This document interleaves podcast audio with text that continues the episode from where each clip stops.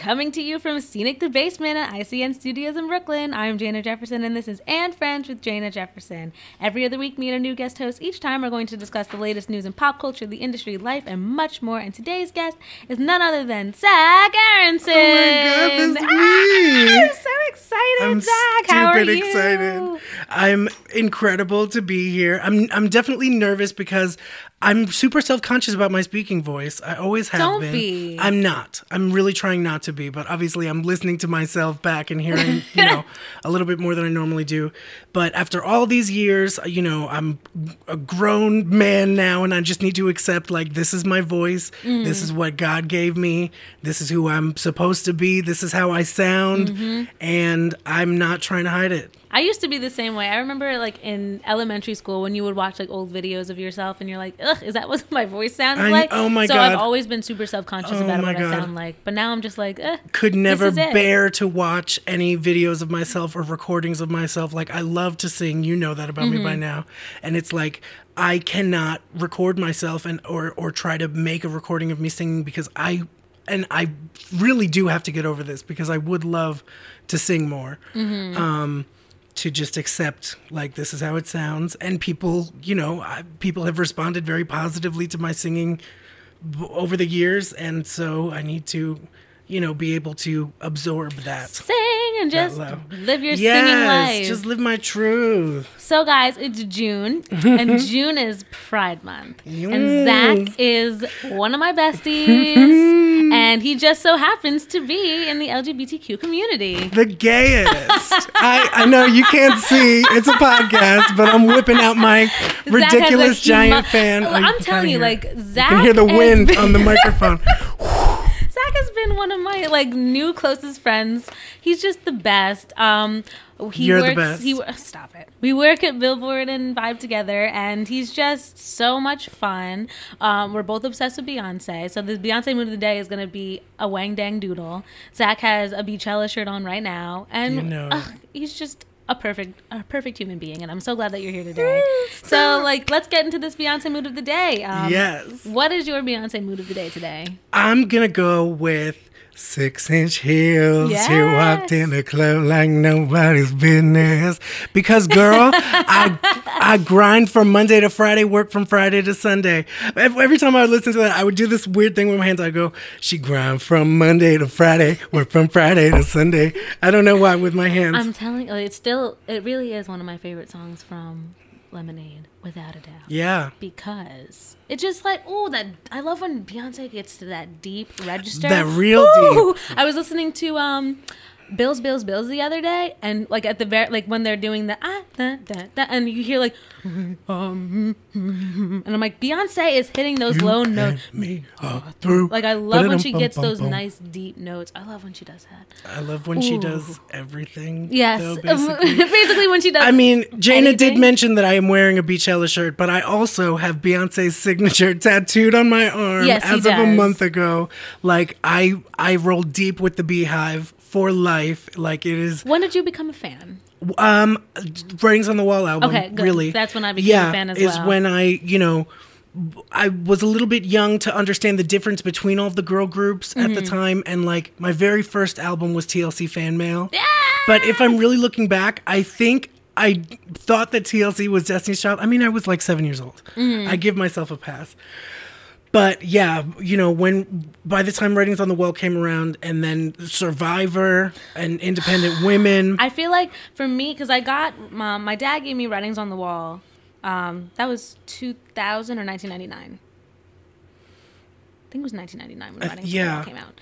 So I'm I think I- picturing when they were filming the Bootylicious video and she's like, the album debuted at number oh one. my god. So like I got writings on the wall. I think in second grade, so I was seven, and then I got uh, Survivor that was in third grade, and I was like, wow, like growing up in a suburban New Jersey area, all we had was you know all these other white girls. So I had like Beyonce, and I had Kelly, and I had Michelle, and I had all these girls. I'm like, oh my god, like they look like me, and I, they're pretty, and they're good at what they do.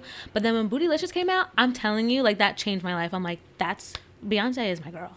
Like Bootylicious, you could not tell me that Bootylicious was not about me. I was like, I feel, I am this. This is me. You could not tell me that every single Destiny's Child and Beyonce song is. Oh about me and written for me. But then it really went to another level when B Day came out in 2007, Mm-hmm. and I was living out in California at the time, and just that was the first. Honestly, that was the first Beyonce full length album that I had. Oh, I have. Um, uh, my I am- sister had the writings on I the am wall CD. dangerously in love. And I got dangerously in love later, girl. Trust. Like I, I did my like I went back and got the Eight Days of Christmas album. Like, and and a diamond belly ring. like uh, every single bonus track, anything that has ever been released. I, I mean, maybe not so much like Girls Tyme Ooh, necessarily. what's your but favorite Beyonce deep cut? Deep cut? That is a good question. It could be like even like a, a, a um a feature because my favorite like Beyonce deep cut is a feature. It was um the Dream and Beyonce. I can I, I cannot remember the name of it right now, but it's like people think I'm crazy, but I love you cause you crazy too. Ooh, ooh. You're ooh, showing me ooh, up now. I'm not sure I Mm, recognize this song. I'll play it. How, how long ago was it from? Oh, I don't, I don't know. Maybe like 2014, but uh, Oh. Two Chains is in it too. Oh, I must have heard this track. dun, ratchet, sophisticated, ratchet. Oh, mm, mm, mm, yes. Okay. I recognize it now. Ratchet. Oh my god, I love it. I think that is that the one that people thought that Azealia Banks was going to be on because she was saying that she had been recording a song called Ratchet with Beyonce. I think so. I wouldn't be surprised, uh, but she might have lied. So Yeah, knows? uh, ugh, who could trust anything she says? I, for okay, real. so a deep cut. Um, Worldwide Woman, if off B Day, the bonus tracks. Mm-hmm. That is yeah, a good one. Those those are both. Oh, what about Welcome to Hollywood? That's a good one too. From um, Lights. that's on um, B Day too. On the but on the bonus on the version. bonus version. Man, Hollywood. perfect individual. I think my Beyonce mood of the day today is probably. hmm, it was how I felt when I woke up this morning. I would look like this. It's not flawless. It's mission one. I'm gonna put this on. When they see me in a dress, I'ma give me some Hey. Yep, that was because my dress is really tight today, and I was feeling myself. So get me bodied. I think is it. I ain't worried to me tonight. A, little sweat ain't never hurt nobody. Why standing on the wall? I'm the one tonight. Get them body, get them body, get. Ah, get 'em Beyonce! body. Now, have you ever watched the Rich Man's Frug scene from Yes, Sweet, Sweet, Charity. Charity is one of my favorite musicals. Is it? Oh my God! No I way. love Bob Fosse. But yeah, when you really see It's the the references, exact it's the exact same. same. But I have no problem with that. Yes, it's a very because she did her homework. It's an homage. Mm-hmm. incredible homage. I actually I interviewed uh, JaQuel Knight um, a couple months ago, and I talked to him because like the one thing that I've always wanted to say to JaQuel Knight was I love his appreciation of Bob Fosse because it's evident in Single Ladies because that's um, Mexican Breakfast, Mm. Yes. and there's some there's got to be something better than this, and then Rich Man's Frug. I think he helped out a little bit with the Get Me Body video, and that's Rich Man's Frug. So I'm just like, thank you for loving Bob Fosse the way he needs to be appreciated and loved. And he was like, no one ever talks to me about Bob Fosse. This is awesome. I'm like, yes. yes, Bob Fosse No. is iconic, and I think I a love lot of people Chicago. don't. I love Sweet Charity. Yeah. Oh God, he I could go on for changed days. Mm-hmm. choreography, and he really changed dance. The Mein Herr scene in Cabaret is Oh one of my my God. favorite movie scenes ever. Amazing. Oh, I love Bob Fosse. I picturing could talk the about. Bob Fosse all day. Oh my day. God! I didn't even. I well, but you, Bob- I'm a I- you come, girl. You're a theater girl a and a dance girl. girl. Yes. you come from a So I- dance I'm background. you and I have never really talked about this, but even though I can't dance, you know, for nothing, Mm-hmm. I love choreography. I love good dance. Obviously, it's one of the things I appreciate the most about Beyonce is that she gives you visuals and she gives you Oh, choreography absolutely. and The performance. choreography. Mm-hmm. and she pulls references from everywhere. Like I think sometimes people try to give her shit that she is referencing or you know they'll try to She's say like she's copying other stuff like people. yeah. But the fact of the matter is first of all everything is a remix. Mm-hmm. everything is a amalgamation of influences that we take from around us and you know and bring them together in a new and Mm-hmm. interesting way. Um and so yes you know but she gives credit where it's due All the time. she'll see something and be inspired by it and, and say i sometimes want she to do even like brings it in. Like even when she did Run the World, she had she those brought two those those, two two, guys, and she's like, I like what they do. I want them to do it yes with me. Like because nobody could learn that pedestrian exactly. style And, and then like apparently she was like in the corner trying to learn it. She's like, ah, she got it pretty pretty well. But Yeah, those guys, like she- she needed them to help. they brought them, you know, from the motherland. I'm Oh yeah, picturing she, all of that. and then she they the laughed and she Oh, cried because she loved her. Her. She loved Yeah, them they so didn't much. go. Oh my god. See, and that's another thing I appreciate about uh, you. Like, I that's what I love about like honestly.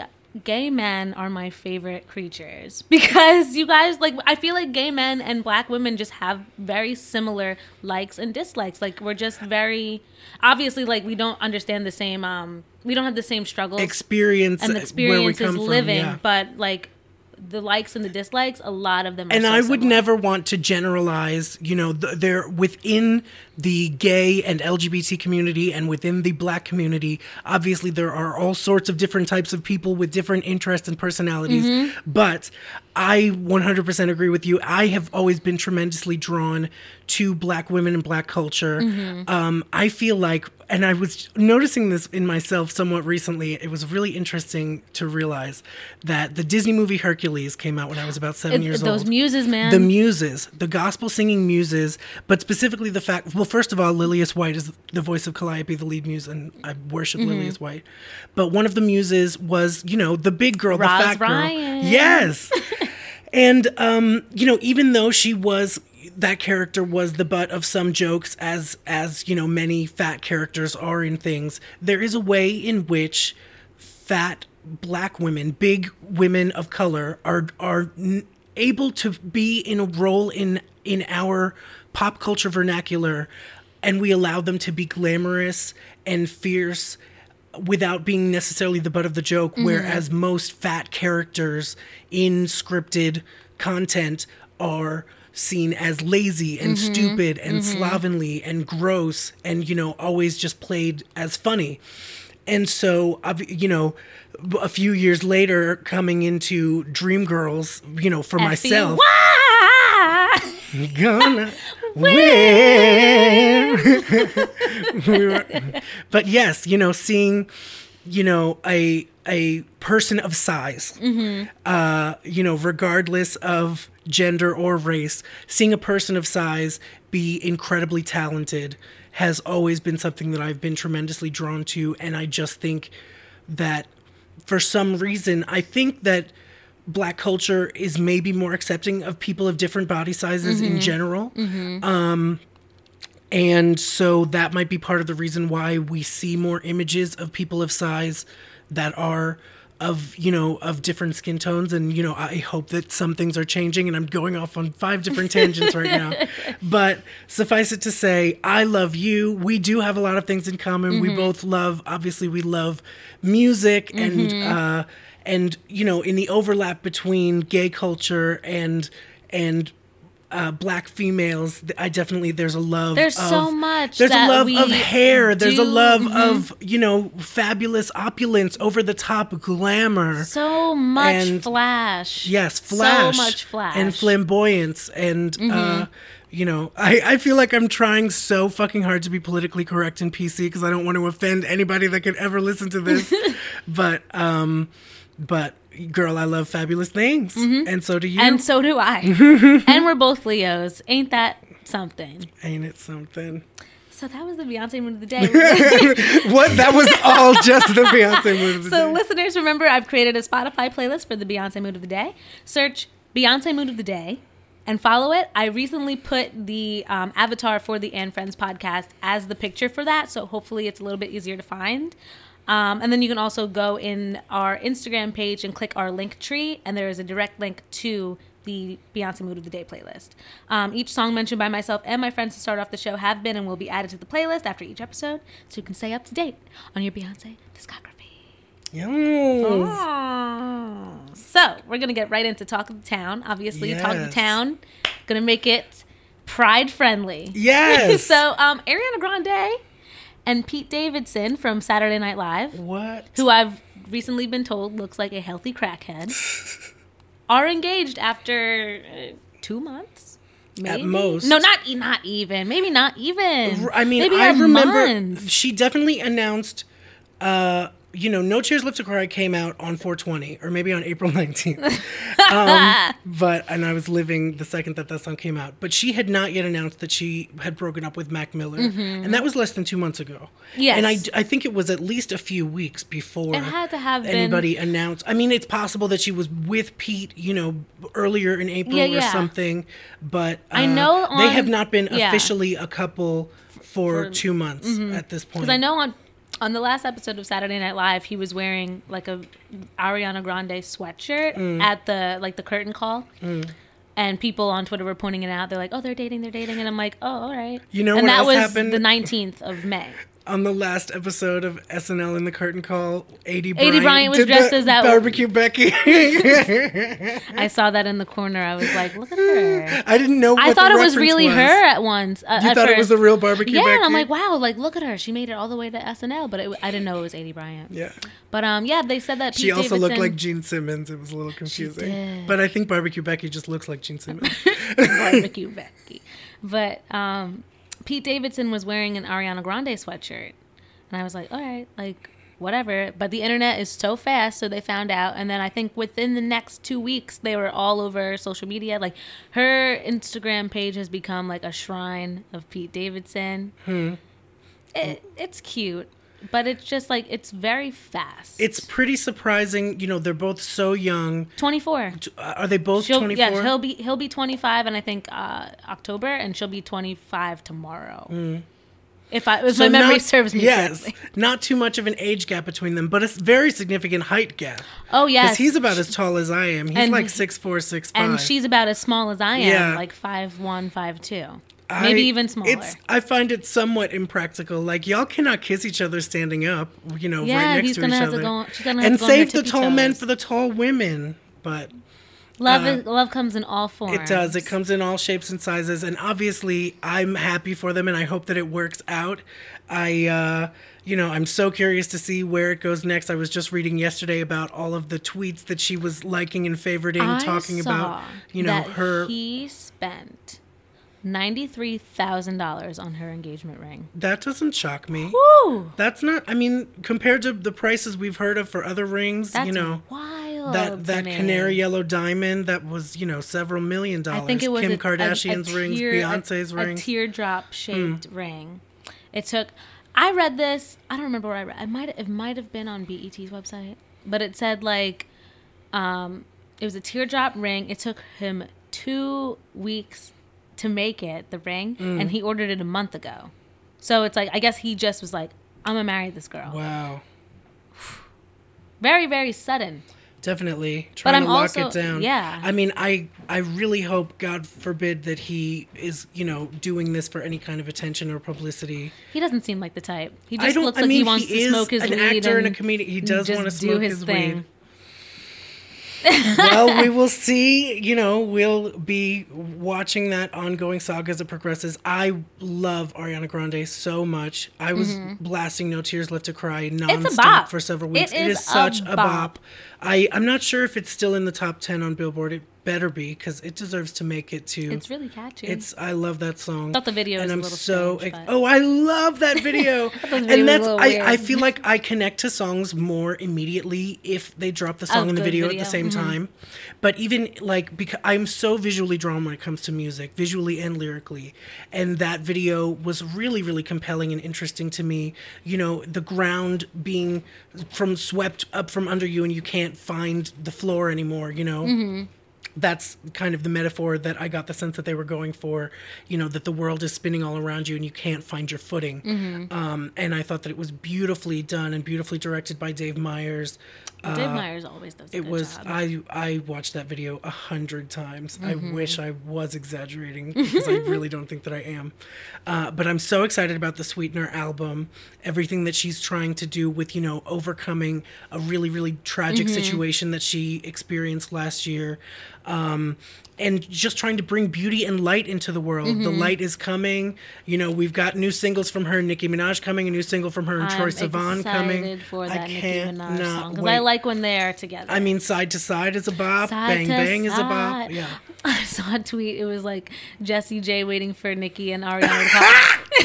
and it was a picture of New York on the Not bed. gonna happen. Oh Poor Jessie. J. Jessie J is a singer. She, and she can Oh, sing. I She's really, incredible. Really wish But, that they would get together again. um, you know, on another podcast on What's the Tea, Michelle what's the Visage tea? and Tell me what's yes, the tea? Exactly. Although they don't use that as their Not opening. anymore? No, they haven't for a long time. I haven't time. heard it recently. Yeah, but Michelle Visage went in and had no problem. You know, sometimes they don't want to spread too much negative gossip about somebody. Mm-hmm. But Michelle Visage went in on Jessie J because Jessie J, you know, at the last minute asked if she could perform at a a drag event that was happening in a gay bar because she had a big concert the next day and they were trying to sell more tickets. Mm-hmm. So they just wanted a, a, a last minute promotional opportunity and she goes into a lot of detail about this. I really wish I could tell you the episode off the top of my head, but that Jessie J was incredibly rude to everybody. She was late. She wouldn't talk to anybody. She wouldn't take pictures with anybody.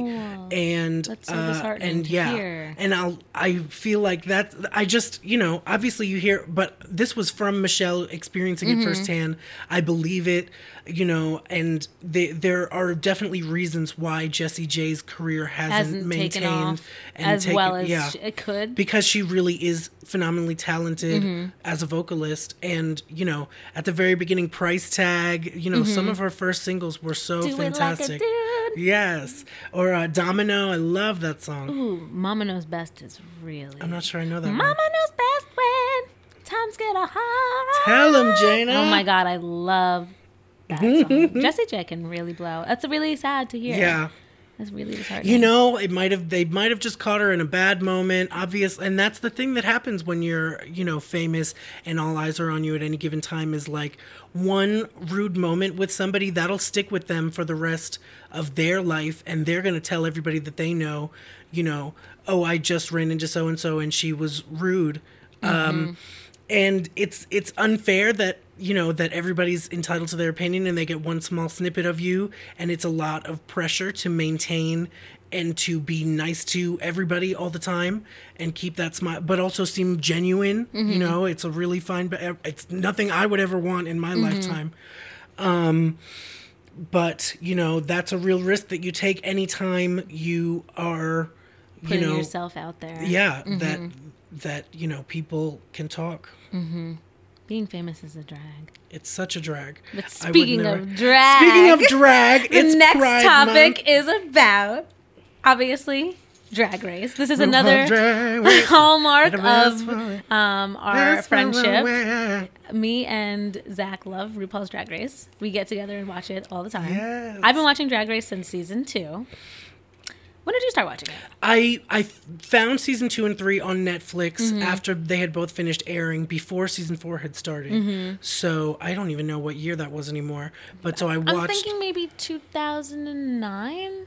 No, maybe not because season four was 2013.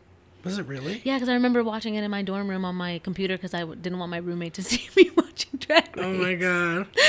No shame, girl. No Oh, shame. Oh, now there's no game. shame at all because everyone watches it. I remember. pride. Yeah, it was like um, I was at my dad's house and it was on a marathon. I'm like, eh, might as well. And my dad walks in. I think he was at the store. He's like, "What are you watching?" I'm like, "Drag Race." He's like, "Okay."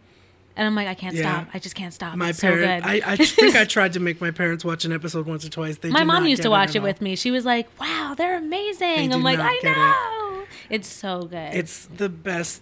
It's my favorite thing. it's so, uh, you know, so- it's not like on right like, beneath Beyonce. like it's when people Beyonce use and then Drag oh my for me. entire like um explore page on Instagram is Beyonce and RuPaul's Drag Race. We are twins. We are. that is all that pops up. Yeah. And then like ha- natural hair videos.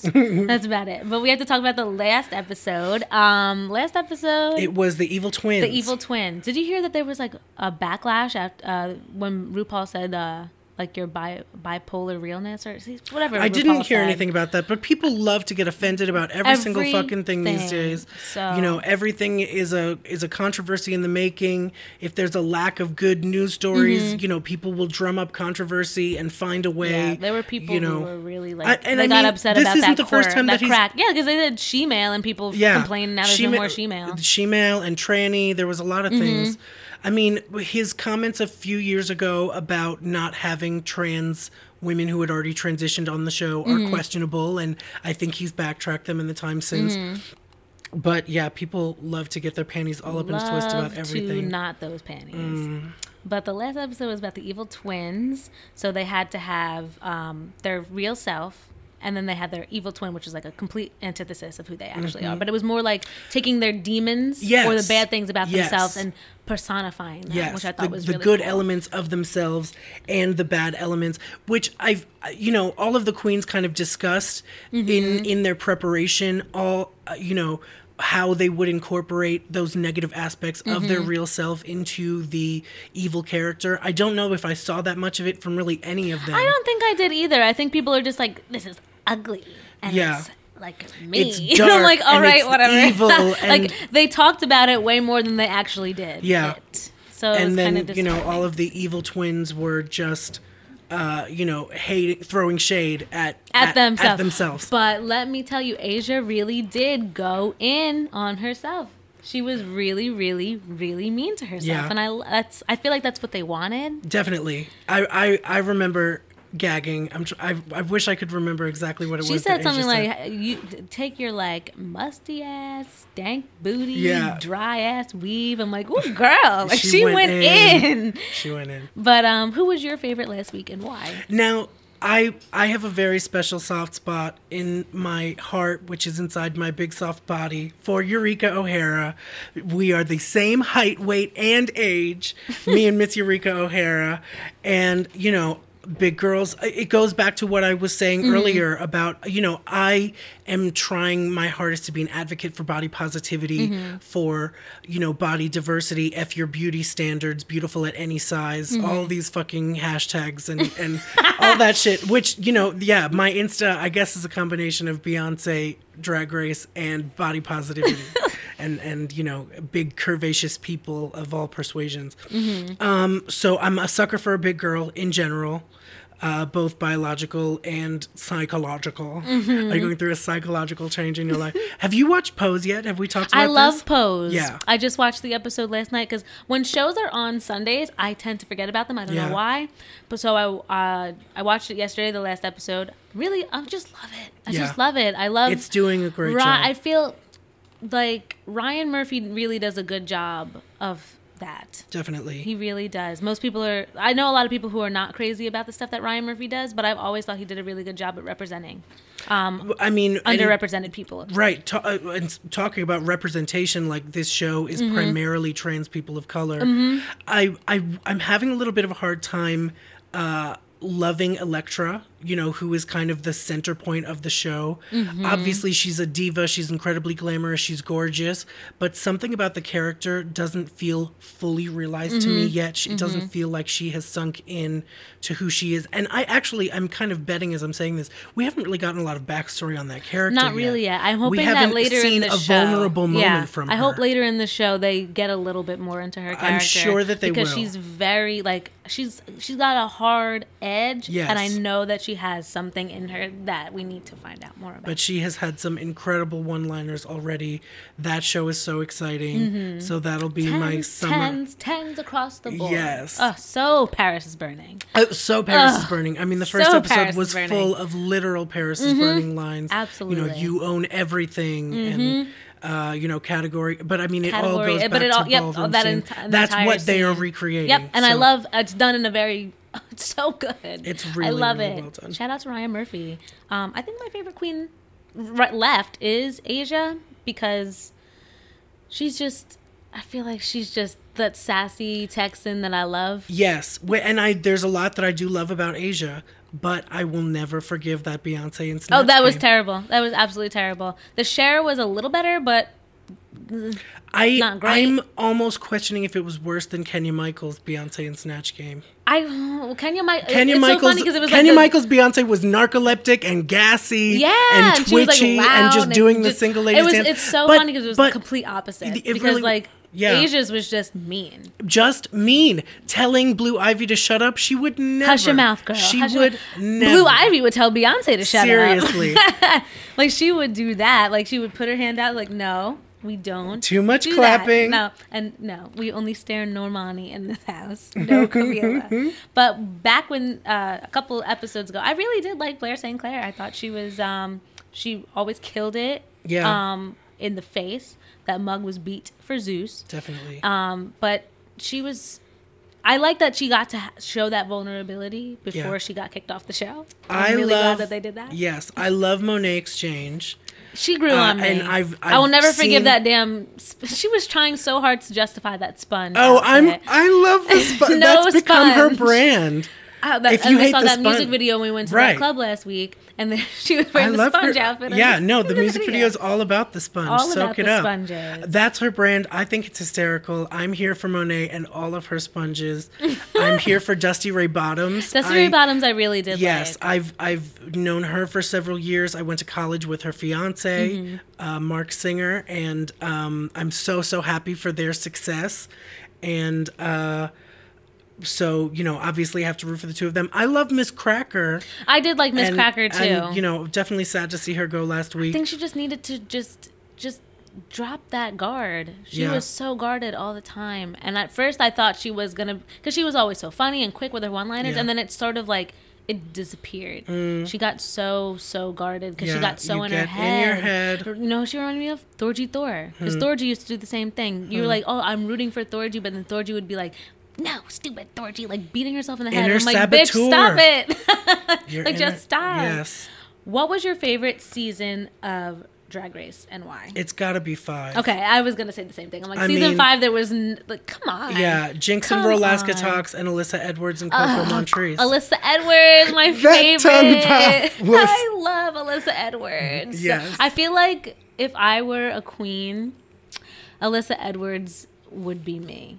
I would want to be Latrice so- Royale. Oh, Latrice Royale. My three favorite queens of all time from that show. Alyssa is always Mm. first because she is so extra and I love it. And she's a fabulous dancer. That, I'm telling you, mm, Alyssa Edwards is the best performer they ever had on Drag Race. And you can find me on Bitch it. can't sing. She can't sing, but that girl could perform. Yeah. She, Alyssa Edwards has been involved in two lip sync for your lives or lip sync for your legacies, and has stayed in the competition. She's been in two double stays. And that Shut Up and Drive was iconic. Shut up and drive and whip my hair.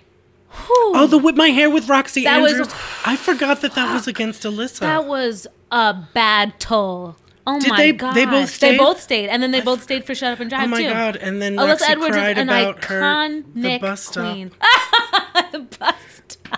Oh, Roxxxy. oh, w- and speaking of Roxxxy, it does remind me it is Pride Month, but today's also June 12th, Yes, which is the two-year yes, anniversary that's of the Pulse two-year anniversary of Pulse. So we're gonna dedicate this episode to the victims of Pulse and their families. It's still shitty. I I will I'm- never it's still forget. ridiculous that we still don't have I'll stronger gun control when, laws. when that story was breaking and how unbelievable it was and seeing um, the the text messages that Mm-hmm. a boy sent to his mother from the bathroom such an unbelievable tragedy and uh, you know sorry to bring it down it's for a totally second fine, but it, like it's so sad that we still don't have stricter gun control laws. Like this shit is still happening. yeah It happens in it happened in um Florida. It happened in Texas. It happened in the Bronx. We're not gonna get into that, but it happened in the Bronx. Um, we just we gotta we gotta tighten that up because it's really shitty. it's I you know yeah I can't even begin to get into you know wh- what needs to happen in it's no I'm suddenly all tongue tied but yes it's, It's such just absolutely it's shitty. such a problem it's such Mm-hmm.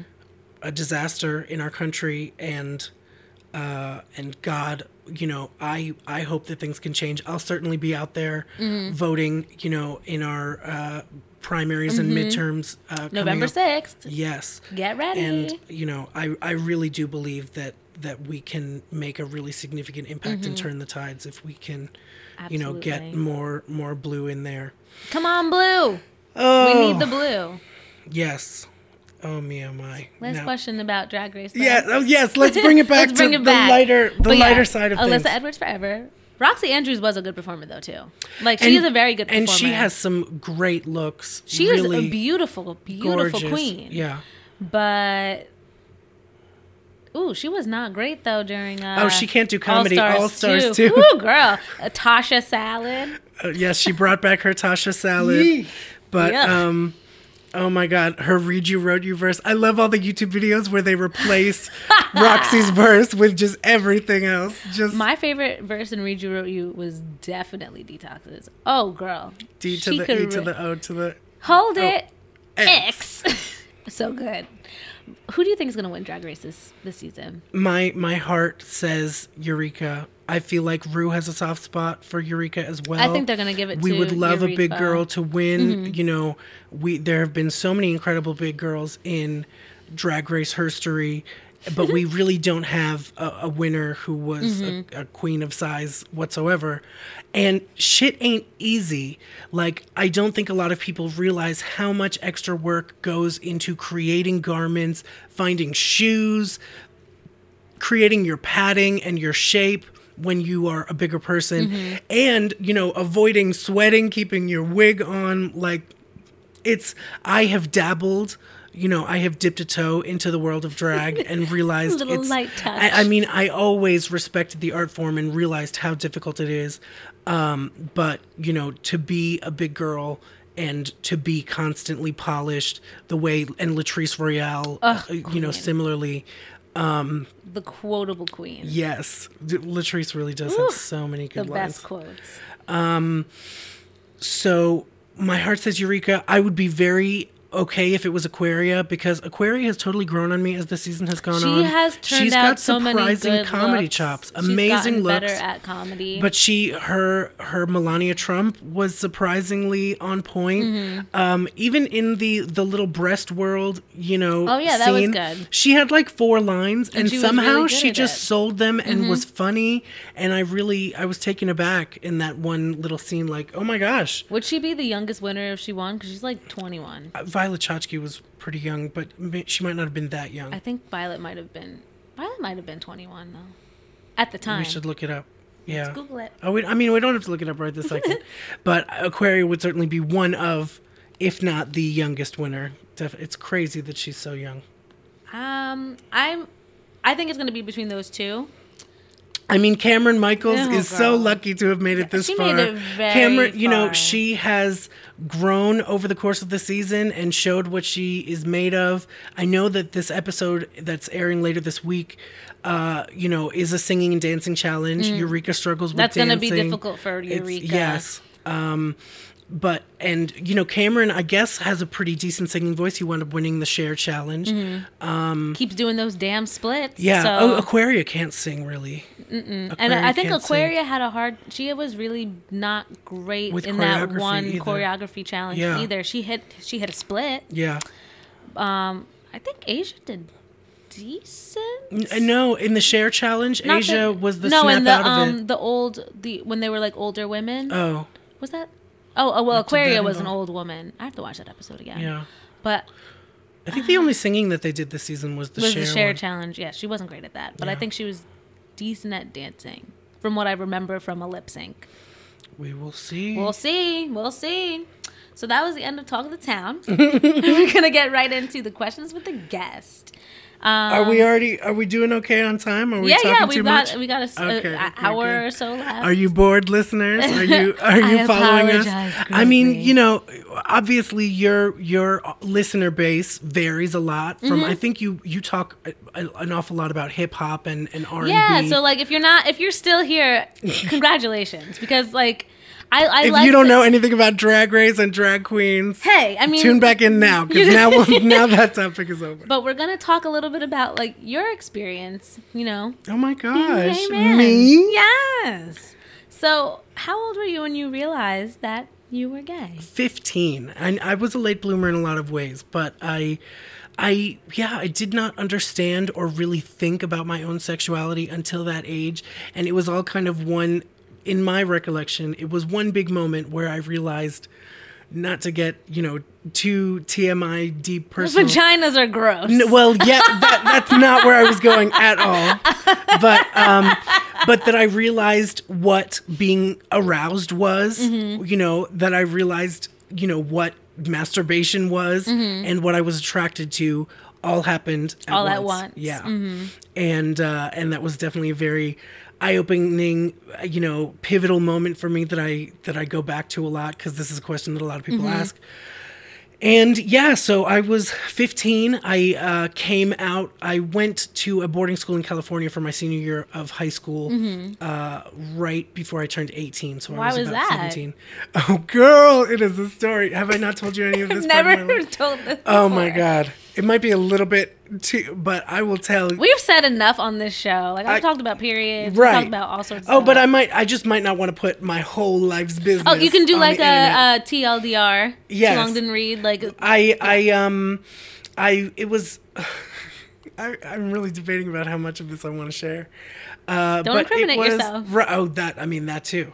Um, I will tell you the full story afterwards. Mm-hmm. But this was a boarding school in California uh, that I, you know, wound up uh, at because I had left another school that was a performing arts boarding school in Mm-hmm. Massachusetts. My parents had moved into the city of Baltimore at the time, and so going to public school in that moment wasn't the best option. And this was and uh, it was a crazy experience.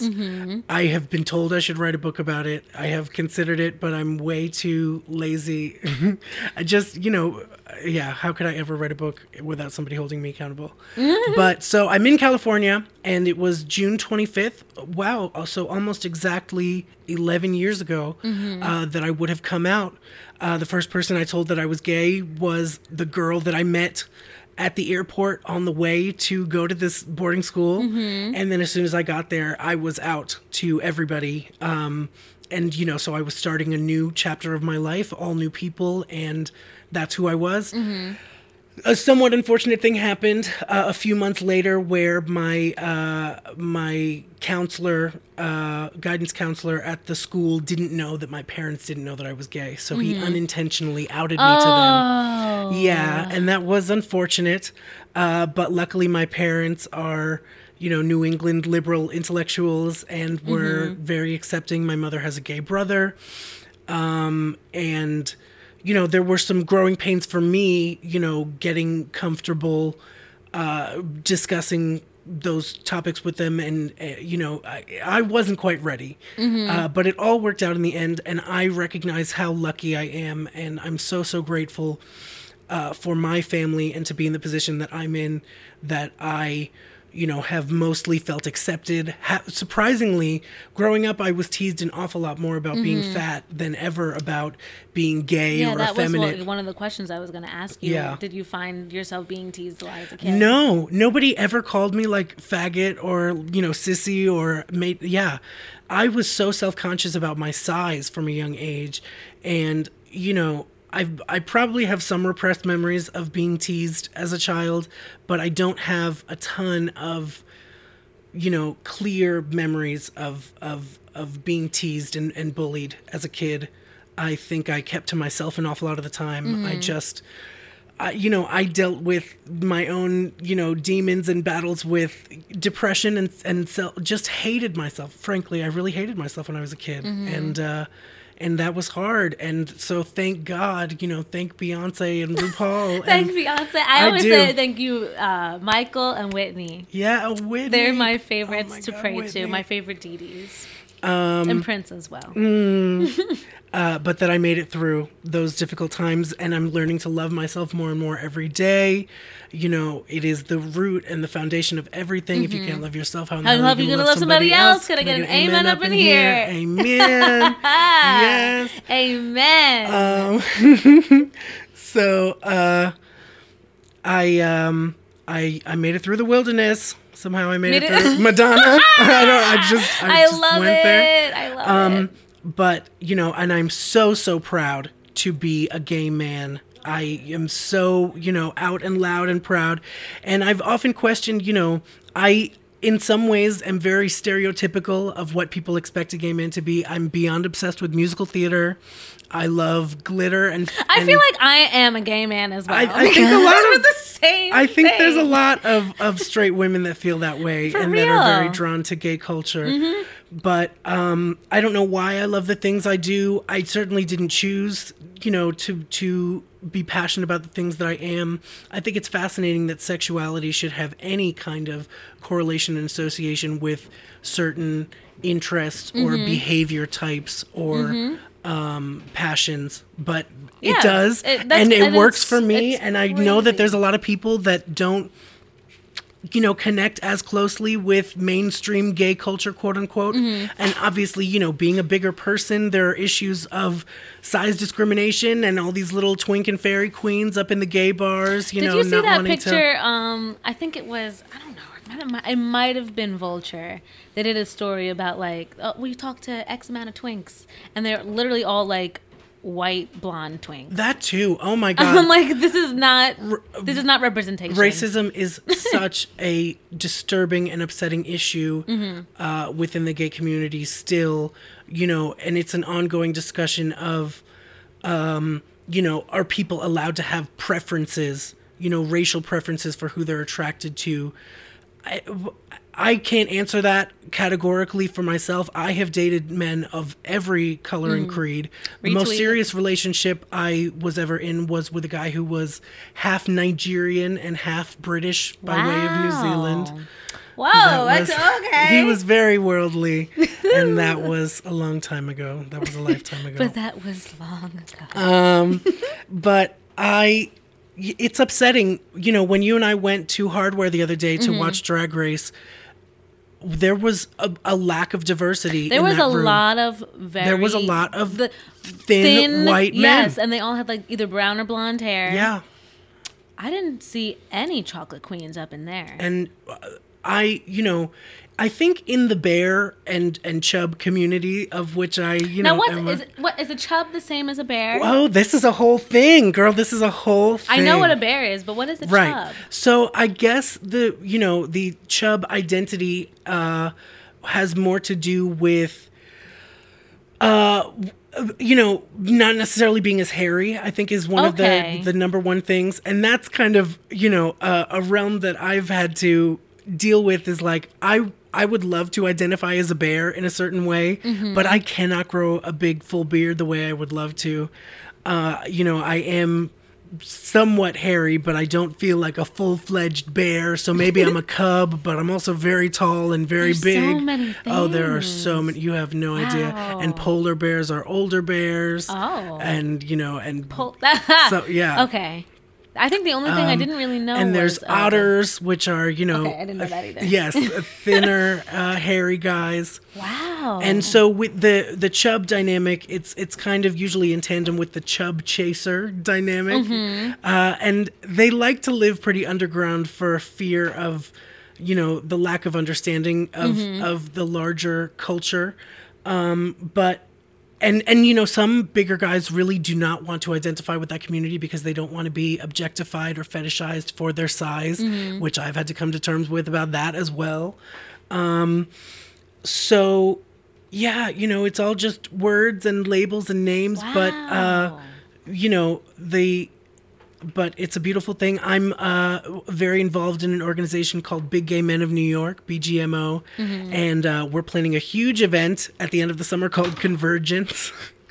that I can't believe I'm talking about right now, but um, you know, I'm I'm proud to be a I'm a, I'm a big old boy, and and I'm not about to change that anytime soon. So I'm trying to love myself every every inch, every pound, and um, and yeah, I'm I'm I'm proud to be my size. I'm I'm trying to be proud of every everything that makes me me, and uh, and I hope that all of your listeners are too. I definitely recommend. Uh, there's a, an Instagram called the Everyman Project that's been doing a lot of photo shoots lately. Uh, the founder was recently featured on Logo Logo 30 and he's you know a a uh, a man of size and a person of color. Um, and these photo shoots are just promoting beauty of all body types, and uh, so yeah, it's different being a gay man when you are bigger. And feeling like in some bars nobody will look at me,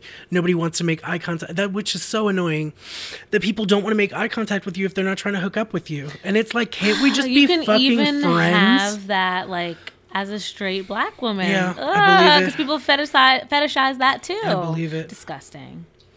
but I, you know, and I, over the years, have gotten more comfortable breaking down those walls and starting up a conversation with a stranger of any, you know, age or race or whoever they are and becoming friends like can't we just be fucking friends so gay bars can. We can be sometimes fucking be, friends, a hostile not fucking friends. ah, she's so good she's bringing the humor back in hell.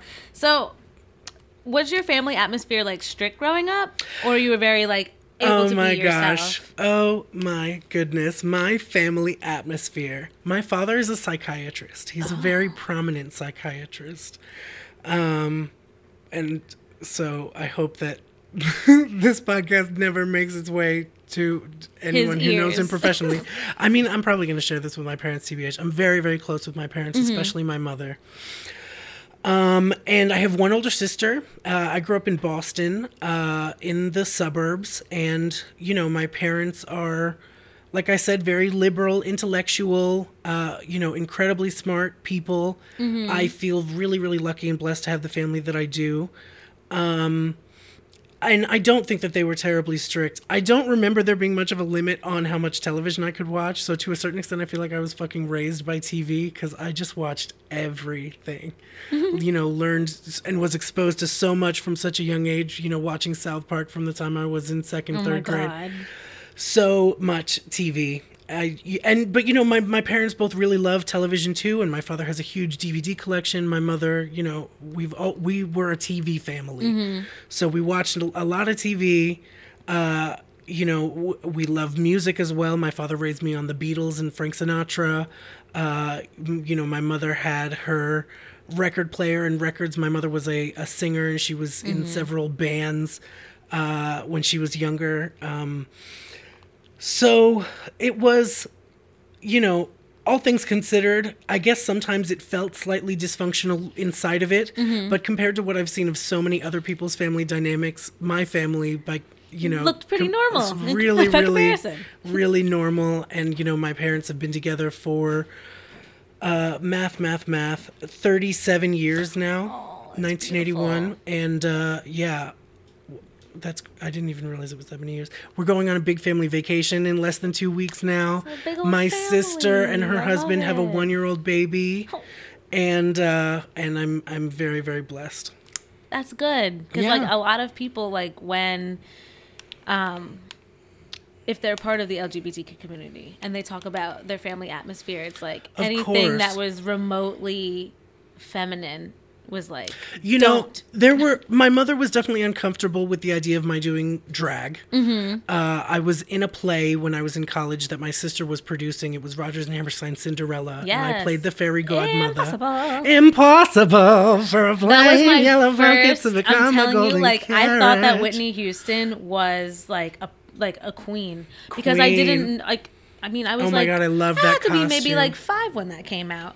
So when I I saw Brandy and I saw uh, Whitney Houston, and uh, like Brandy was like my first princess in a way, the first princess that like I felt felt represented by. Because like I didn't have like Disney didn't have we didn't have Tiana yet, so like my mom would buy me like Jasmine things, and she would buy me Esmeralda things, but like that was like a princess. I'm like, oh my god.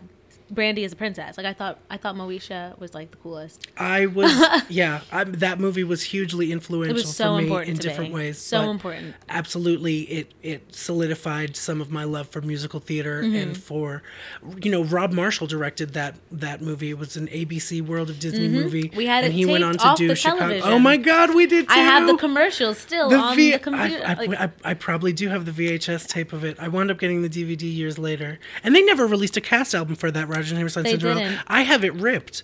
Uh, yeah, I can give it to you. I have those Oh, I would MP3 enjoy that very much. Oh my gosh, because oh those songs. Oh my god. you know her version of "In my own little corner, in my own little chair, I can be whatever I want to be." Oh Did you know they had to change some of those lyrics because it's uh, "I'm a slave in Calcutta." okay, we, we can't do Yeah, that. Yeah, no. Brandy's gonna say she's a thief in Calcutta. Yeah, Brandy's not allowed. To that. we no slave. no slave. No These are not slave days.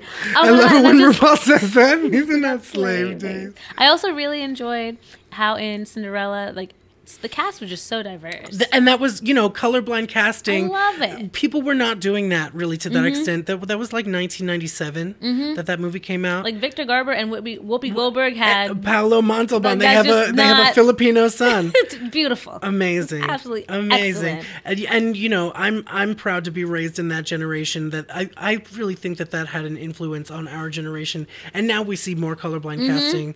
Uh, you know, probably not often enough, but occasionally where you know it it allows kids to see the world in a different way. Yeah, like oh, I love when people are like, um, I think it happened maybe last Christmas when someone like freaked the fuck out because like the Santa Claus was black, and then like uh, everyone else was like, Santa Claus is not real. He can be whatever color. I, I just, it's wild. It's absolutely People wild. are wild. Some people are incredibly ignorant Mm-hmm. and closed-minded. It's very sad. We pay them bitches no mind. Leave them at the door. We don't need that negative energy. Um, but yes, that Brandy Whitney Cinderella is my life.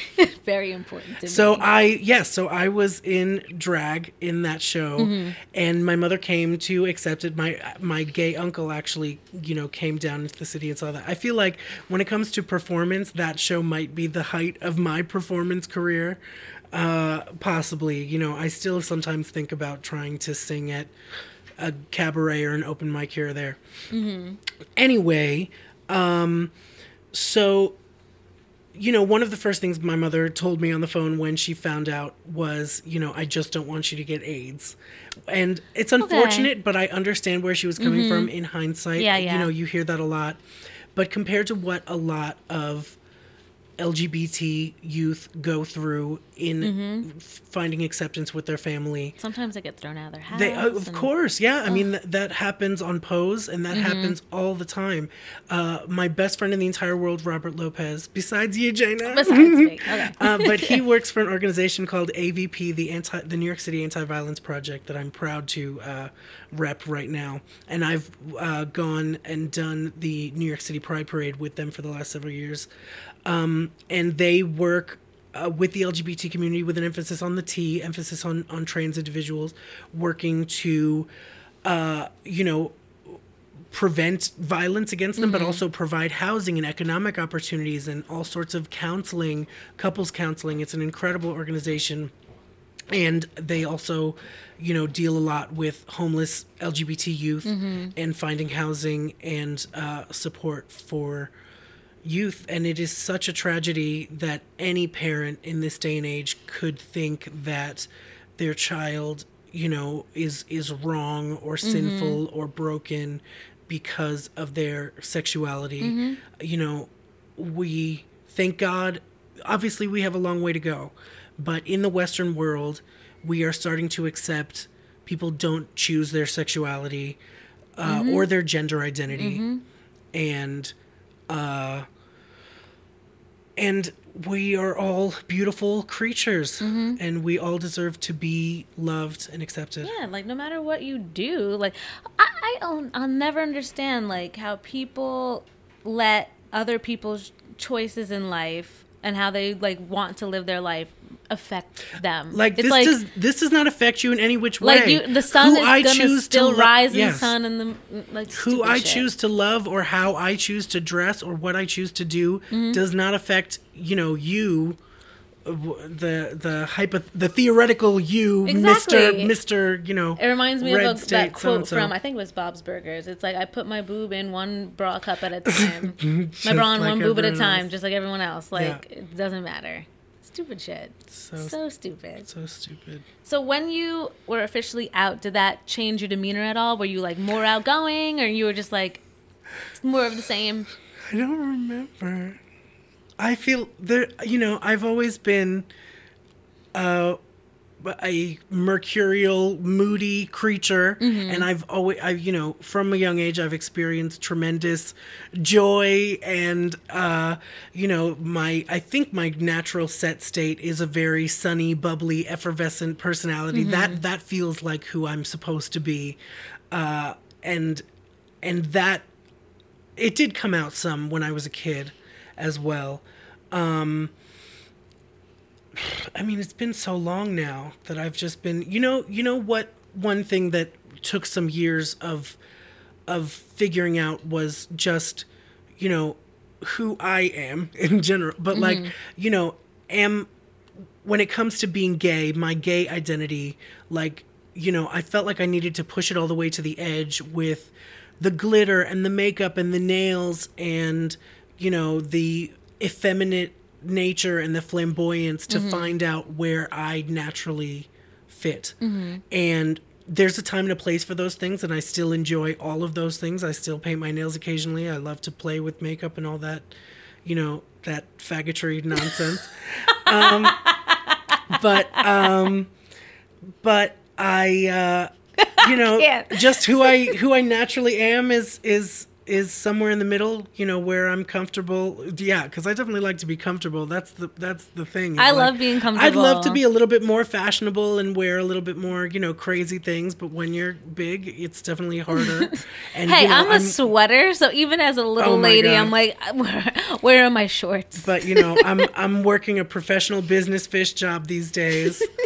Giving you I am a professional. business realness. yes, executive realness. Executive realness. Yes. Category is. uh, so you know, I have to dress a little bit more. Like I wish I could just wear cargo shorts every day. I was specifically scolded last week that I need to dress a little bit more. Really? You know, it was like casual Friday. I know, right? But I, I guess I was a little too casual. I feel like sometimes I'm way too casual. Sometimes I actually like You- wear the you guys pants. can get away with it a little bit more wear the pants that I sleep in. Yeah. Right to the office. I'm like, you know what? I'm comfortable in these pants. Right. I'm gonna keep them on. I shouldn't be doing that. It's kind of gross and dirty, but like, it's that's me. That's I'm a little you. rough around the edges. Yes, just do you. Do what feels right. What is some of the oh, um, even though the world's getting a little bit more accepting. Yes. Um, and there's still a lot of shitty people in it. so, Oh my what are some of the other challenges that you've had to face um, in your adult life as a gay man?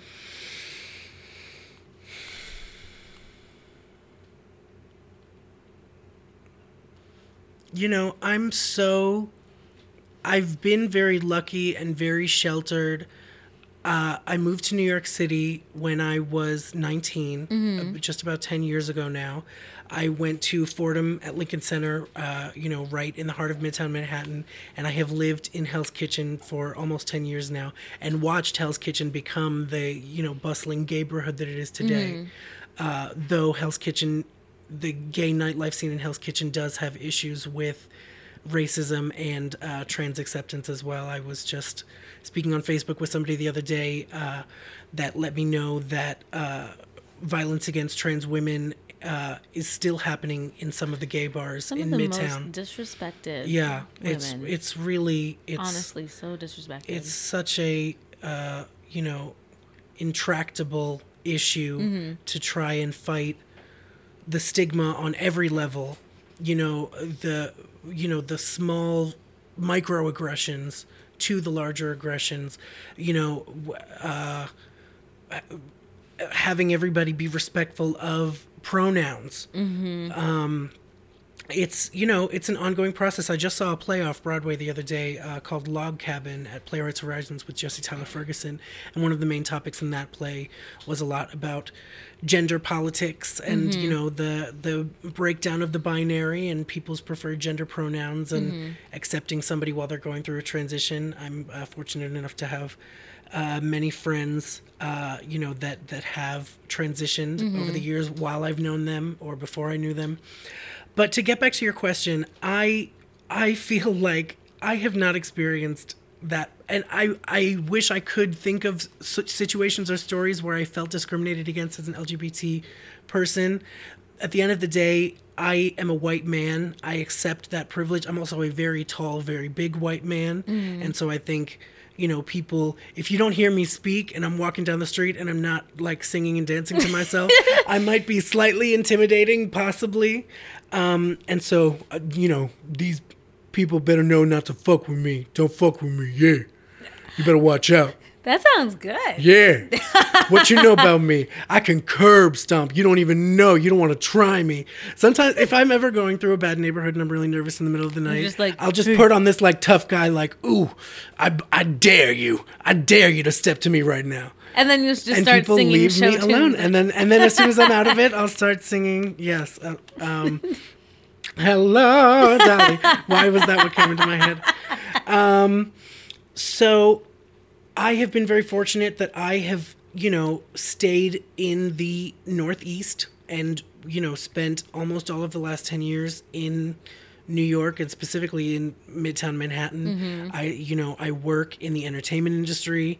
You know, I worked in the Broadway industry for several years, which is pretty much the gayest industry there is Broadway and fashion. Like, and now I work at Billboard and, and you know, within the music industry there you know are going to be mostly a lot of progressive very like-minded people billboard has a huge uh, pride sector that we uh, were just discussing Mm-hmm. So many gays at there- Billboard. uh, like but so many actually the- love it though. there's a there could be more There might be more compared to the offices that i have been in in broadway the, it feels like at least within the people that i'm interacting with within our office like there's not a ton uh, but I, I just feel like there there's want- a lot to be explored. May, perhaps, perhaps. Perhaps. Uh, but I I could always use more more gay male friends in my life. Uh, You know, I love I love my gay community. I, I'm I'm really proud to represent on your podcast for the Pride Month, Mm-hmm. and I hope that I do justice to, you know, to everybody.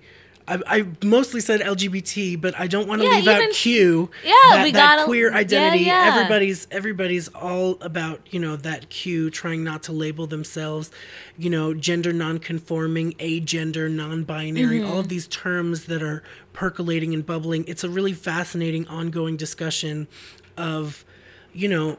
We we're so quick to want to label and categorize everybody. Like, oh, you're gay, even you're because straight, even blah, blah, blah, blah. you know, LGBT, that B that's so often really forgotten in there, the bisexual identity. Mm-hmm. The thing about bisexual identity is that it assumes the binary. It assumes that there's only male and female. And so a lot of more people these days are trying to identify as pansexual, Mm-hmm. you know, that they Is that you love everybody? Yes. Yeah. Mm-hmm. Pansexual, you know, everybody has a slightly different definition for it, but I would say that pansexual is attracted to all genders. You know, more th- because there are maybe Mm-hmm. more than more- two yeah, genders. yeah. Yeah. I I actually really recommend um a documentary that Katie Couric did My Uh, queen. yeah, I, th- I can't remember if it was MSNBC or CNN, but it's on Netflix now, and I can't remember what it. But it's gender. I don't know. Googled Katie Couric gender, and you'll find this documentary, and it really explores this topic from a, a biological and scientific standpoint, a historical and cultural standpoint, and you know, and where we are as a society today. And it's fascinating. Our youth growing up today that are seeing images you know in in culture and in the news of people uh you know because the fact of the matter is the way we define gender is a cultural is a social construct you know men wearing pants and women wearing dresses that's a social construct that didn't even exist in the same way 200 years Yeah. ago men would wear tunics and things Kilts. all sorts of yes kilts all sorts of of different and you know and men used to wear different kinds of makeup and different Mm-hmm. so uh really breaking down why we and and the pink and blue is a very hate 20th that. Oh century Oh my thing. god! I'm That- telling you, like that really whenever just I started in become the a 20th mom century. or like when I'm expecting a child, give me greens Everything and yellows or purples. I don't want to. No, we're not gonna do that. i mean yeah I hate it. I hate it. I uh, Robert was telling me about uh, some coworkers of his that are raising their child genderless, which might be a step too far. Yeah, I debatably, mean, you know, let the it child really choose whatever confuse them. color they Yes, want to love. Once they are able to, once they're able to choose their favorite color. Yeah. Like I remember there was a kid. Uh, oh wow, I like completely forgot about this. I had to have been maybe five, and I had a friend named Christopher, and he loved the color pink, and he got picked on all the time. And I'm like, why are you guys picking on Christopher? He likes pink. What's the big deal? Go, Christopher. I wonder how he's doing now. I like when them boys wear pink. I like when them boys wear. I have not yet mentioned my love for Todrick Hall, my undying love for Todrick, Todrick Hall. Hall. Uh, I cannot recommend highly enough his new album and visual album, Forbidden.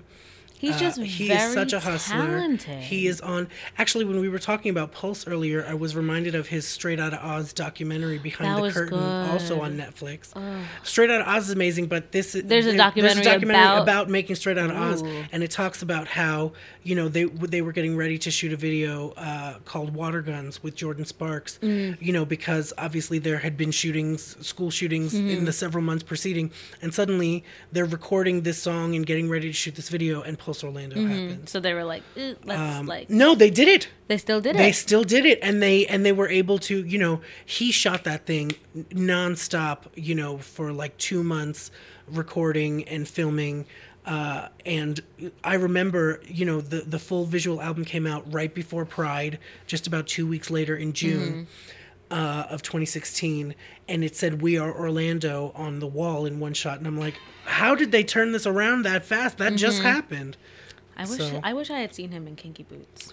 Oh, I lived. I. I lived across the street from Kinky Boots at the time. I was living on 45th Street. jealousy. So uh, every day, you know, when the show would end, every single show, because I was on the ground floor, we would hear at the stage door everybody screaming when Todrick would come out. Mm-hmm.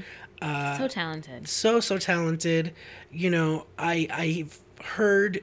You know, I hear the. Uh, the issues that people have taken with him and he's heard them too lord knows and he's addressed them directly but i am a di- he's really the first male artist that i have been so compelled to uh, and i just think he's incredible So, last question. What's Yeah. some of the advice that you can give to people who may be struggling with themselves, not only as members of the LGBT community, but straight people as well? Because straight Oh. people also have hella issues. Nobody has ever asked me for advice in my life, this kind of advice. You know, I listen to an embarrassing amount of podcasts as well, and um, and any advice that I would give would just be rehashing some of the best advice that I have heard. And what it all boils down to for me is about loving yourself and accepting yourself, owning your flaws, you know, um, being self aware enough to recognize the things that you need to work on. But, you know, for for people that are are struggling with their own identity and acceptance, you know, thank God every minute that we live in this day and age. I mean, right now we're going through some some rough stuff in the political climate, but overall, you know, acceptance and understanding is happening. You know, conversations are happening. People are waking up. We woke, quote unquote and um, and that you know even if your biological family doesn't understand there are so many of us out there that do and you can find your tribe. You know i i think for many decades gay people have been drawn to metropolitan areas and big cities in mm-hmm. general and you meet an awful lot of people that come from small towns and and you know find their tribe here in new york. And there is a beautiful community. Yes, there are bitchy queens left, right, and center, but you know, there's also so many incredible people that I have been so fortunate to meet and get to know, and um, you know, dance to the beat of your own drum. Uh, what other people think about me is none of my goddamn business. Lest they paying your bills, pay them bitches no mind. Those are both RuPaul quotes. Um, and uh, yeah, listen to music, sing your song, and and and uh, and love yourself. I don't know. Yes, I love it. That was a great question and, and- answer section. Yes, I I mean I I went way over above and beyond with every question that you asked. totally fine. I talk too 'Cause There are a couple people who I've had on the show where I'm like, you don't answer enough. Like I'm like Oh. prying it out. Oh, you don't have Oh to my pull with me. I give. Yes. I'll just give and give. give and give.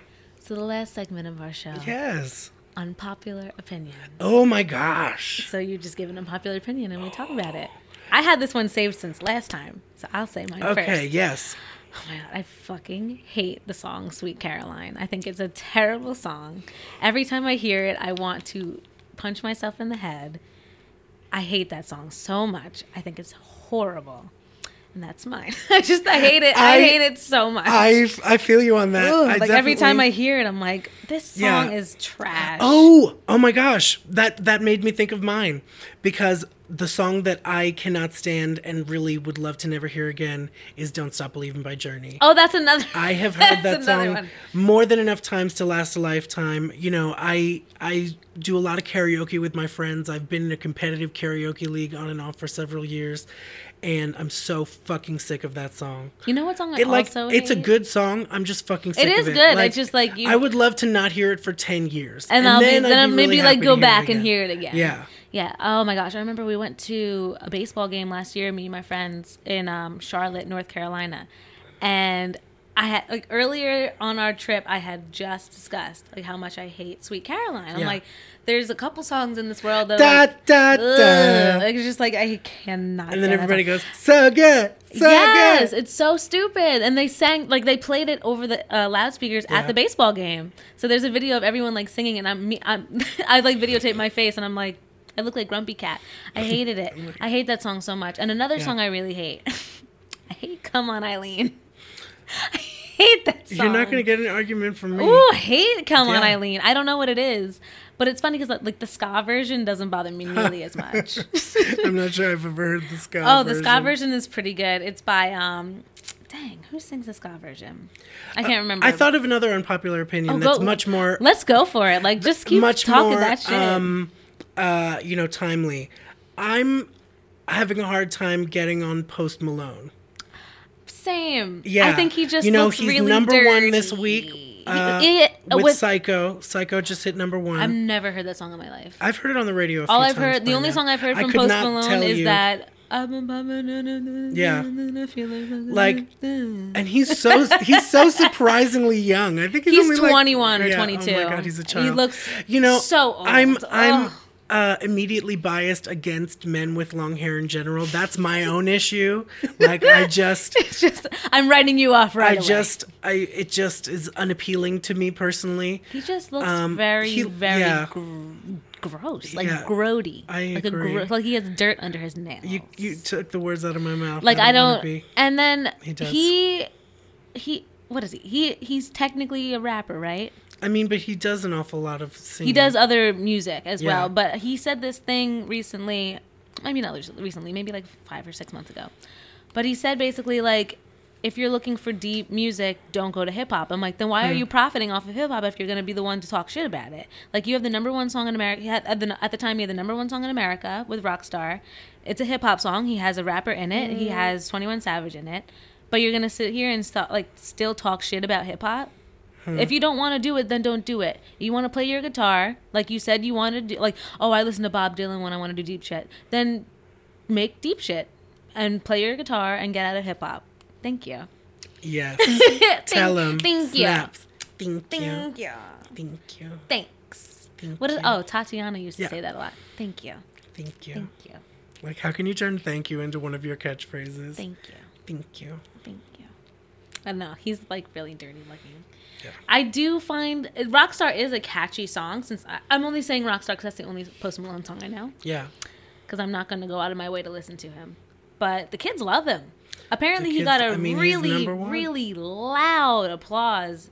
Like he was, people were going nuts. I thought of another unpopular opinion. Yes. BTS. What? I'm not. I don't. What? I'm- I'm Oh my God, I think BTS I have a friend so who's obsessed with. K-pop. I think like so- beyond obsessed with K-pop. So talented. But like watching the Billboard Music Awards. Oh, that wasn't week, good. It was embarrassing. That the wasn't fact good. The They don't have audience really was going so crazy. They didn't have good breath for control. BTS. Like I, I guess a, a significant amount of Korean people flew to Vegas. There was a lot just of to just, see like, the award even, show. like, just but like girls it made girls. everybody else look bad. That the audience was cheering so loudly for BTS when Kelly Clarkson would just say their name or the camera would pan Mm-hmm. to a shot of them. The crowd was screaming hysterically, They're like Beatlemania than- level Mhm. hysteria. They're bigger. I think they're bigger than One Direction was. Yeah, it Like seems this that is way. without a doubt. They're bigger than One Direction. you know their social media fan base is beyond although debatably it could be a lot of bots because the It K-pop could be a lot of industry bots, yeah. they they buy a lot of bots. Yeah, I remember one time um, Billboard had tweeted something about BTS, and three minutes later it had fourteen thousand retweets. yeah when billboard did that um uh, fan army bracket battle. Oh yeah, the K-pop artists humongous. Mm-hmm. destroyed all. They destroyed Adele, Beyonce, Taylor Swift, wild. every single person. Those K-pop artists.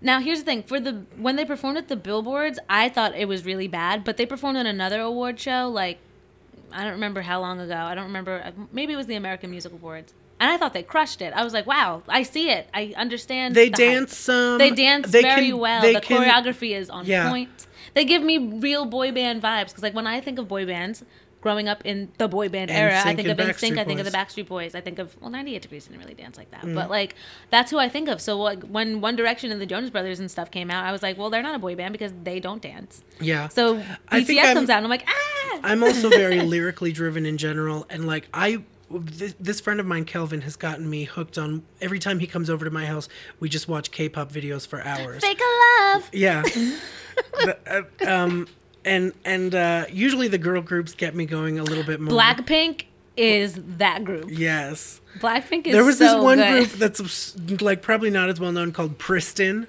Pristin. Yeah, P R I S T I N. Pristin. We are Pristin, and they and had one or two they're songs. K-pop. Group? Yeah, they had a song, "Wee Wee Wee," that I, I that that was for some reason the song that I just kept Now there's gravitating the towards. song by Blackpink. I think it's called Whistle. I'm not sure. Oh, it is a banger. I love that song. Baby Metal, they're Japanese. Baby Metal is J-pop. Do you know them? I don't know many They're- J-pop groups. Ba- but I feel like you might have heard of Baby Metal. They had that song "Gimme Gimme Chocolate," and their their music. feel is, like I've it's heavy metal somewhere. guitars. I it is like, like heavy metal them. guitars, and then them. That's worth that's worth a Google because they are really. But- they're not. They're not even J-pop. They're they're heavy metal music with like J-pop influences. little girl vocals. with little girl. It's vocals. it's really What's the difference between K-pop dichotomy. and J-pop? Just because one's Korea from Korea and Japan. one's from Japan? Yeah. Okay. yep. There's no. Is there like a sound? I am like not an expert. Oh, I'm the wrong person to ask. I should know. I need to really find no a. K and J-pop But it's connoisseur. Yes, it's fascinating to me though that BTS has broken through to the American market the way that they have. they because, really have. you know, Oh American market has been so hesitant to let in. You know, obviously, Psy Gangnam Style was like that was. Oh, the that one. I That hated that shit. that I really hated it broke through. so much. But now, you know, this Ooh, the feels like the fans are speaking Mm-hmm. and driving video views and driving traffic. they are so and popular.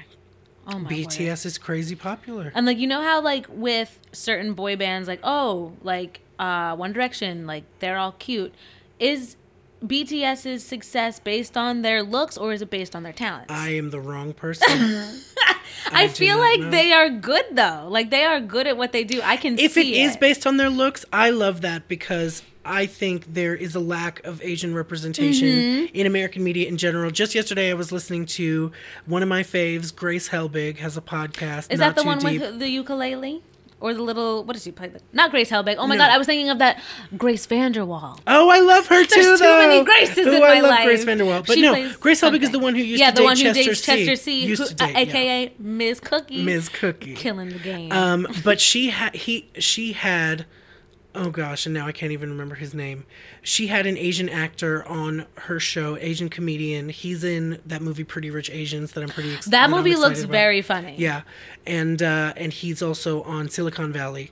Mm-hmm. Um, and you know there is like a upsetting lack of Asian Mm-hmm. East and South Asian representation in American media, um, and they are so rarely seen as attractive, as sexual, as you know, leading man types, as you know, as figures, objects of attraction.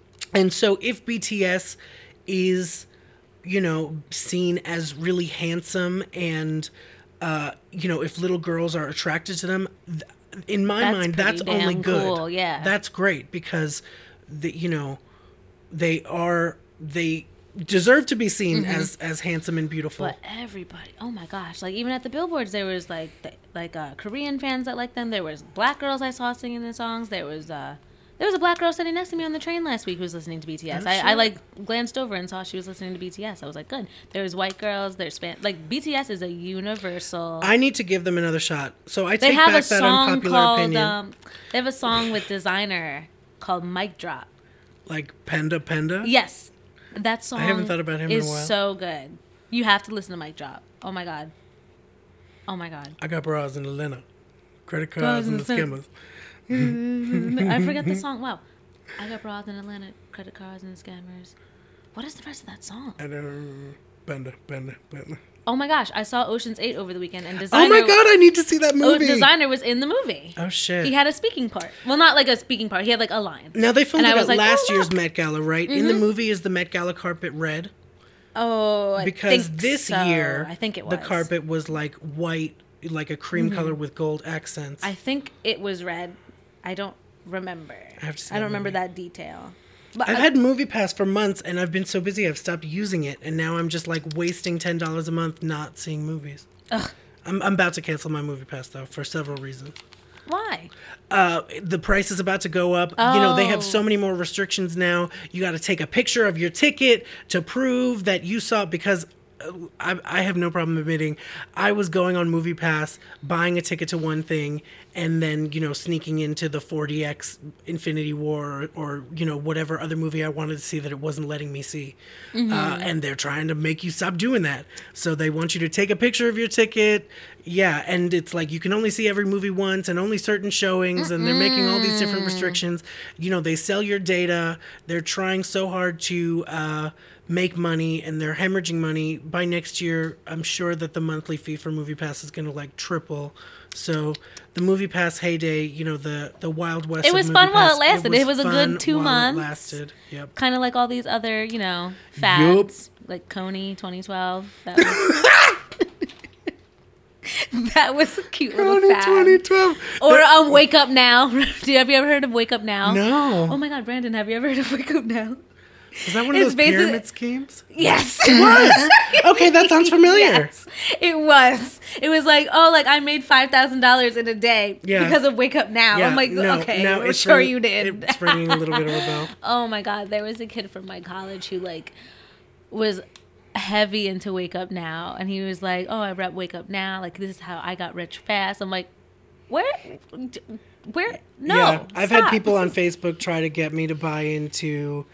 Um, I can't even remember the names of all Kony the fucking- Kony 2012 was the funniest shit because like after like everyone was like oh my god like we have to we have to stop what was it they had to stop Joseph Kony Yeah, that- he was a really evil yeah guy he was like from like Nigeria. Africa or something yeah Yeah, they're oh, child we have army, we have to stop him and then like people I remember at, at my college like there was like maybe th- they we had like a whole Facebook group It's funny, it. but it's not funny because know. that's It- still a real issue. that was it is West but like the fact that like people got all like he like he got the rabble rousers and they Yeah. he, he got it going and then like well he got like arrested like a day later for like streaking in the streets and banging on the floor Oh naked my god! like he was like on drugs that. or that some was shit here in this. I feel like that was in this neighborhood in Brooklyn. I wouldn't be surprised Oh my god! Some I crazy stuff happens in this area. I yeah, it was like that. literally like a day or two after that thing took off, and everyone's like, "Oh my god, we have to stop Joseph Kony," and then like everyone's like, "Nah, this guy is clearly on drugs." crazy. And then um, I think when it was like 420, 2012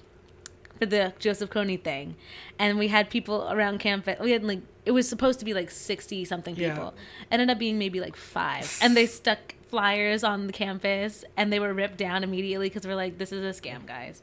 I hope Joseph Kony got stopped. I really don't think like- that he did. But then in the in the years later, it just became it, like I feel like that and Harambe, Harambe, they became just like memes that you just tag on to be like, remember this fucking meme. Hashtag Kony 2012. Hashtag Mm-hmm. Like you know justice for Harambe or whatever. Man, I love the internet, Like, but I I- hate it at the same time. I yeah. feel you. I feel you on that Oh one. my god. Well, that is the end of our show. Oh my Uh, god. let's do our sign off and our and we'll Can did anybody actually make it through listening to how? Oh God! I know a couple people going on and probably heard the entire thing, and I'm totally Respect. My mother being one of them. I love you, mom. I love you, mom. Mama Paula. Mama she just Paula. turned 70. Happy birthday! Happy 70th birthday, Mom. I'm so, so grateful. I love you so much. Love to Robert and my dad, Scott, my sister, Alexandra. Shout outs to repping big ups to Hell's Kitchen. Rep the set Hell's Kitchen. Okay. Yes. I'm gonna rep uh, New Jersey. That's all I ever really rap. Hey, Yeah, shout out to Jersey, the Dirty Jers. dirty jers. So let's let's do our sign off. Here we go. That's all for And Friends with J'na Jefferson. Follow me on Twitter and Instagram at JNA Jefferson and follow the show on Instagram at And Friends Podcast. And don't forget to subscribe to the show on iTunes, the podcast app, and Google Play, where you can stay up to date on new episodes when they become available. And if you'd like to be a guest host on the show, hit me up at andfriendsguest at gmail.com and we'll keep in touch. Extreme thanks to my guest host for today, Zach Aaronson, for being incredible. Thank you, J'na Jefferson, for being even more incredible, for having me, Stop for helping me get over my fear of speaking into a recording, for, you know, the fact that now there is over an hour of me talking that will exist no matter what happens to me, so that the world can know who I was and what I loved. I I was here. cared. Yes. I lived. I I loved. I was here. I did this podcast. I was in this basement with J'na, and it was more than I thought it would be. So everyone will know I was here. Yes. Okay, so you have anything to promote? you know, I was just thinking that if if people really want to find me on social media, it's all public at Zach Aaronson, Z A C H A A R O N S O N. Find me on Twitter and Insta. I don't post a ton. I, you know, I'm I'm much more of a lurker. I'm always on there, but I'm gonna start posting a little bit more. I do a lot of retweeting entertainment news, yes. um, and uh, and that's all I have to plug. I mean, I had fun. I have uh, I'm so glad to be here. I mean, you can find me at Sid Gold's Request Room Piano Bar every now and then, but I can't tell you when. Whenever I feel Whenever- inclined yes. to sing. Find it. So obviously, our closing remarks um, are always a quick little, subtle fu to Donald Trump, but also some constructive feedback. Because we used to do like a straight up fu, like fu, you suck, you're awful. But I need now to read more about this fucking summit in North Korea that I have to read about that too. I'm a little behind on my news for today. I heard that he's softening his immigration stance right now. I don't know. I can't even You keep you, up. you can't I can't fucking keep up. But now we do basically like a what you should do instead of tweeting Donald oh, tweet. Christ. So instead of tweeting this week, Donald, I think you can go buy some Kleenex for Dennis Rodman because he's out here crying real hard. With ew, he had a MAGA hat on too. Like it just. Oh my god, I saw this whole gaggle of little boys wearing MAGA hats on, uh, in Times Square the other day. Ugh, it was just very like upsetting. I've never seen a MAGA hat in person except on little Really? children. Is that sad? Like no, the I mean saddest thing? there there were parents there with them. I've never yeah. seen an, an adult with a MAGA hat. I've only seen children, and it freaks me out every Yeah. time. Oh, you know, for a long time I tried not to even ever say his name. We would just say 45. Voldemort or fo- yeah, 45. 45 because it, it's triggering. You know, It it's so upsetting. I just I remember back before the election thinking I'm never going to have to see him or hear his name I was again. looking forward to it. God, how wrong we were. So disappointed. I still But, rep Hillary. um, I am still with her. I don't give a fuck. I don't care what you think about my admiration of Hillary Clinton. She is a bad bitch. I preach. always loved Hillary Clinton. Second that. Ditto. Always. But you continue. uh, what he should do instead of tweeting is recognize Pride Month. oh yeah. You know, fly a rainbow flag, light up the White House rainbow. I hope so. This is not okay, yeah. I really hope that he can. He's just so sucky. but we will get through this We will. soon enough. He'll be fucking. But like we said, November sixth, light it up blue in the polls. We got to get some blue asses in those seats. yeah. Uh, what what's that campaign? Uh, glam up the midterms. Yeah. That um, Billy Eichner glam up the midterms. My king. Yes. The glam of those midterms. Yes. All right, listeners. Uh, this was fun. I had fun. Zach had fun. The best. And I hope you had fun. Uh, we'll be back in two weeks with another guest. And uh, we'll see what we do. Bye, guys. Love you. Bye. Bye. Bye. Bye. Can I get a name in? I- like I'm RuPaul over here.